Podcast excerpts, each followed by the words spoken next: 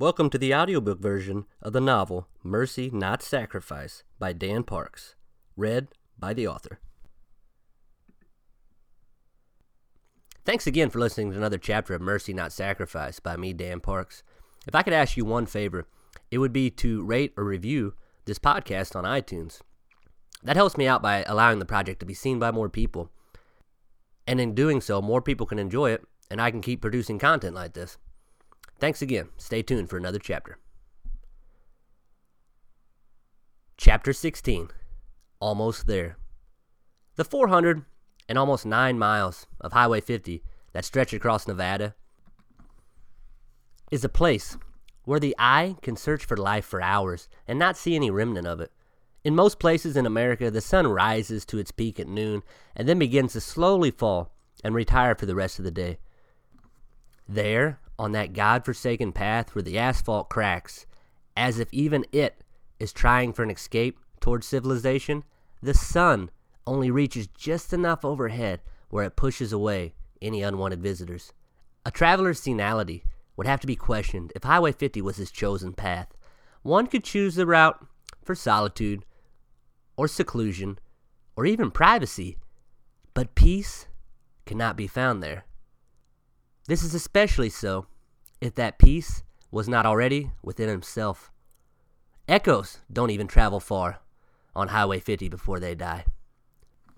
The only thing that lives on Highway 50 is loneliness, and it thrives. Jumping through the towns along Highway 50, we saw little traffic and no state troopers. Driving past Major's Place and into Ruth and out of Eureka, where the snow capped Desatoya Mountains in the distance watched over the road. We headed west, towards them, and they bore down on us, guarding the future from me. Their grandiosity began to swell in my eyes, as the decision did in my mind. Could I follow through on the path that I was on? Passing Austin and Middlegate and into Fallon was when we began to approach the Carson City limit sign, where he stopped me. Let me out here, Jesus said. Are you sure? I asked. That's a decent walk the rest of the way into town. Yeah, he said. I still need to do some thinking. Jesus grabbed his bag from the floorboard and jumped down the steps of the truck. It was nice to meet you, I said. Thanks for the ride, Johnny, he responded. Be good in San Francisco. Then he was gone. Jesus was the closest thing to a friend that I'd had in a long time. You've learned sometime in your developmental years to not fully open up to people, Dr. Healer said. You must have started to do this in fear of being hurt. Had anybody that you grew close to ever abused you or your trust? My parents' divorce was hard, I responded. But what hurt about it, Johnny? he asked. Things, I said, picking at my fingers. I had noticed a lot about my own body language at the time.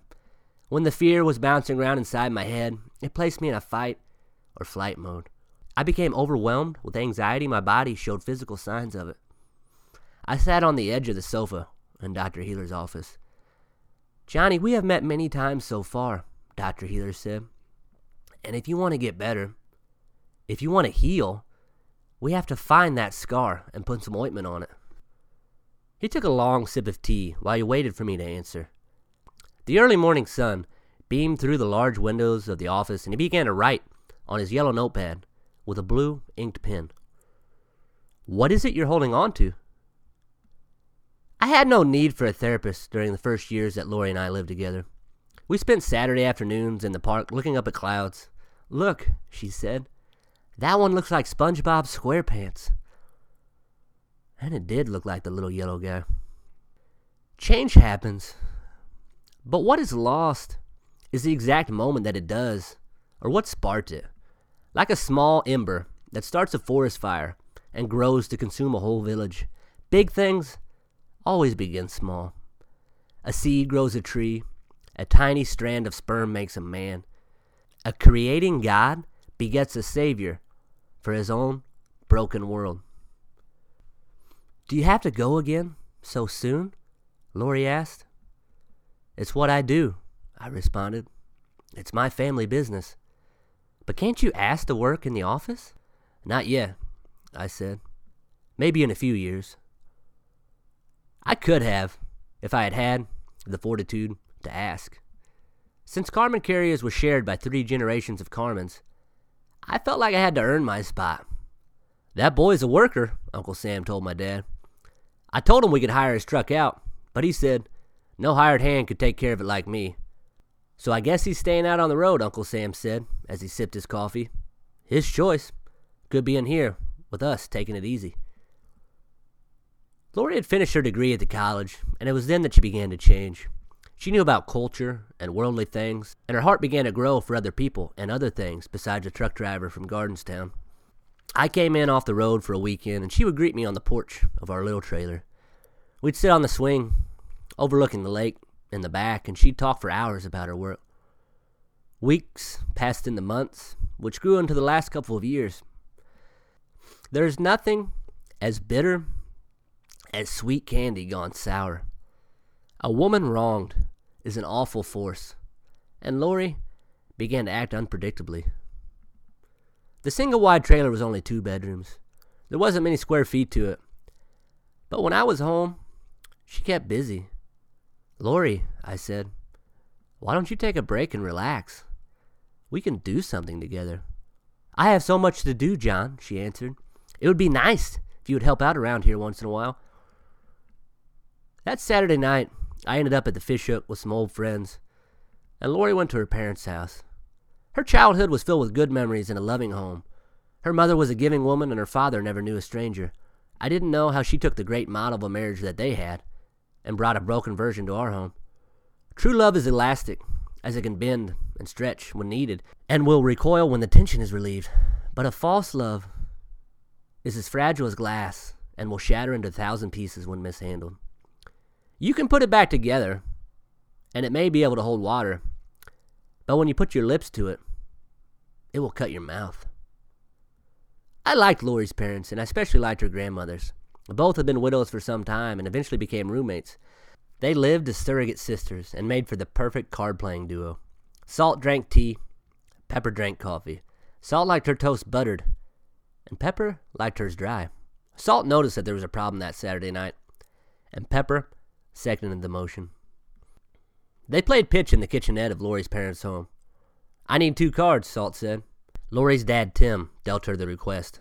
Two, Lori's mom, Abra said. I'll have four, Tim said, and I'll give the rest to Pepper since she got the bid. Pepper took what was left of the deck to round out her hand.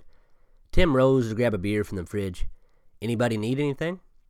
I'll warm up on my coffee, Pepper said. Any tea? asked Salt. No tea tonight, Mom, Tim said. Water will do for me then. I'm just a little thirsty, Abra said. I'll take a sip of your beer. Last call. Lori, do you need anything? No thanks, Dad. Tim sat down, and the cards went from hand to hand. No partner tonight, Lori? Pepper asked. Not tonight, Grandma. Lori's family had seen the temperature in our relationship change over the years, and it hurt them in the confusion that we left them with. Johnny's off the road on the weekends, right? Salt asked. Yeah, Lori answered. He's been going out for longer lately, trying to save up some money to get us out of that nasty trailer. Don't say it that way, Abra said. You have a nice place with Johnny. It's the people that make the home. I came in late that night from the bar. The smell of beer was strong on my breath when I made it back to the bedroom. Your breath smells like beer. Come on, Lori. Stop. It's been too long, I said as I tried to continue. No, Johnny, she said. Get off of me. Passing over into California from Nevada into South Lake Tahoe is a wonderful jaunt of travel. It is where the desert gives way to Mother Nature and the sand dissipates to flora and fauna and water and the pines. Oh, the glorious pines. If Nevada is dead and lonely, then California and its blessed lake is the essence of community and life. If the former had been given a curse, then the latter had been blessed by the very hand of God. The trees and the mountains and the hills through the Eldorado National Forest demanded a reverence as I drove through. I did not dare smoke for fear that I might cause harm to it. There the pines rise high, and the oaks grow wide, and the firs populate all the space in between. The air is cool and fresh and quiet as a cathedral. It is a place where nature worships with an aura of gratitude for all things beautiful. Leaving the forest and continuing on Highway 50, I bounced through small towns in rural California, driving through Placerville and Folsom and ending in Sacramento. The capital city is an uneventful place where government is supposed to begin and Highway 50 ends. But if you stayed there, the thought would come that neither had ever begun. I 80 continues out of Sacramento, and I came to Davis and Vacaville and past Fairfield. And when I drew near to Vallejo, my focus began to center at the San Pablo Bay when I reached the first of two bridges that took me into the city. California is still the place that it always has been. For decades of generations, it has been where people go to make their dreams come true. Americans move to California to make a better life, for a new beginning or for a second chance. My mom and dad moved out to San Francisco back in the 1980s. Dad wanted to get out from underneath Grandpa John's thumb at Carmen Carriers, where the pressure was strong, as the 80s were a rough decade to do business in, with high fuel costs and prime interest rates, and an atmosphere where only the strong could survive. My dad found work with the Public Transit Authority out in the Bay. He started with buses, but he found his niche with the trains. My mom's art blossomed when she hit the Bay Area. She had come from a large family with many sisters, and at home she'd always been overshadowed by the achievement of the older or pushed aside to provide sympathy for a younger sister.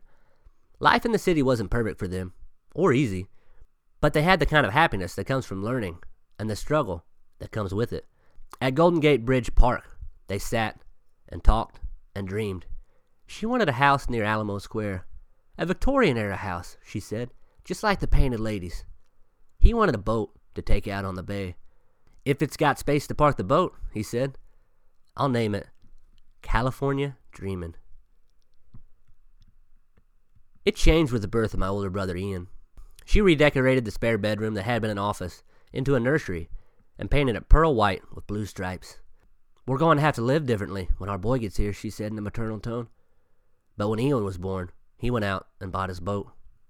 The Alfred Zampa Memorial Bridge was the first bridge that I crossed. It's a dull concrete structure made of two pillar suspensions. The Bay Bridge, coming after, is a longer span with suspensions hanging from four pillars that had crumbled during the 1989 earthquake, after which she demanded a move. This city is no place to raise children. Even the earth here is turning in on itself. But my dad loved the city. And he didn't want to go, but his wife and life beckoned him to do so. Life had gotten tough for them as they grew older and further apart. It was natural to change after children, but they forgot to change together. He hadn't made a payment in six months, and he knew that his days with his boat were numbered. When he got it in the water, he smiled like he had when they first moved to California. That was until he reached the wreckage of the old Bay Bridge. The hazard in the water had changed the trajectory of his life. Grandpa John had said to steer towards the wreck to avoid it, but my dad didn't. The wind picked up and threw a combination of hard punches that caught the side of his boat. He fought it, but the wind won round after round and blew his boat against the ropes and into the old pillars of the fallen bridge. He became conscious as the top of his sea ray had finished sinking into the bay and laid on a piece of the road from the old bridge and looked up to the sky and said, I will. The relic that is Bay Area paper had been in business, providing the printed word for San Franciscans for over a century. It's down one of the many hills in the South Beach neighborhood, where a hard left turn brought my truck into the receiving lot. I docked around back by the trees and set the truck's brakes. Stepping out of the cab and to the driver's side of the trailer, I picked up the rubber wheel chock and set it in between the trailer's tandems.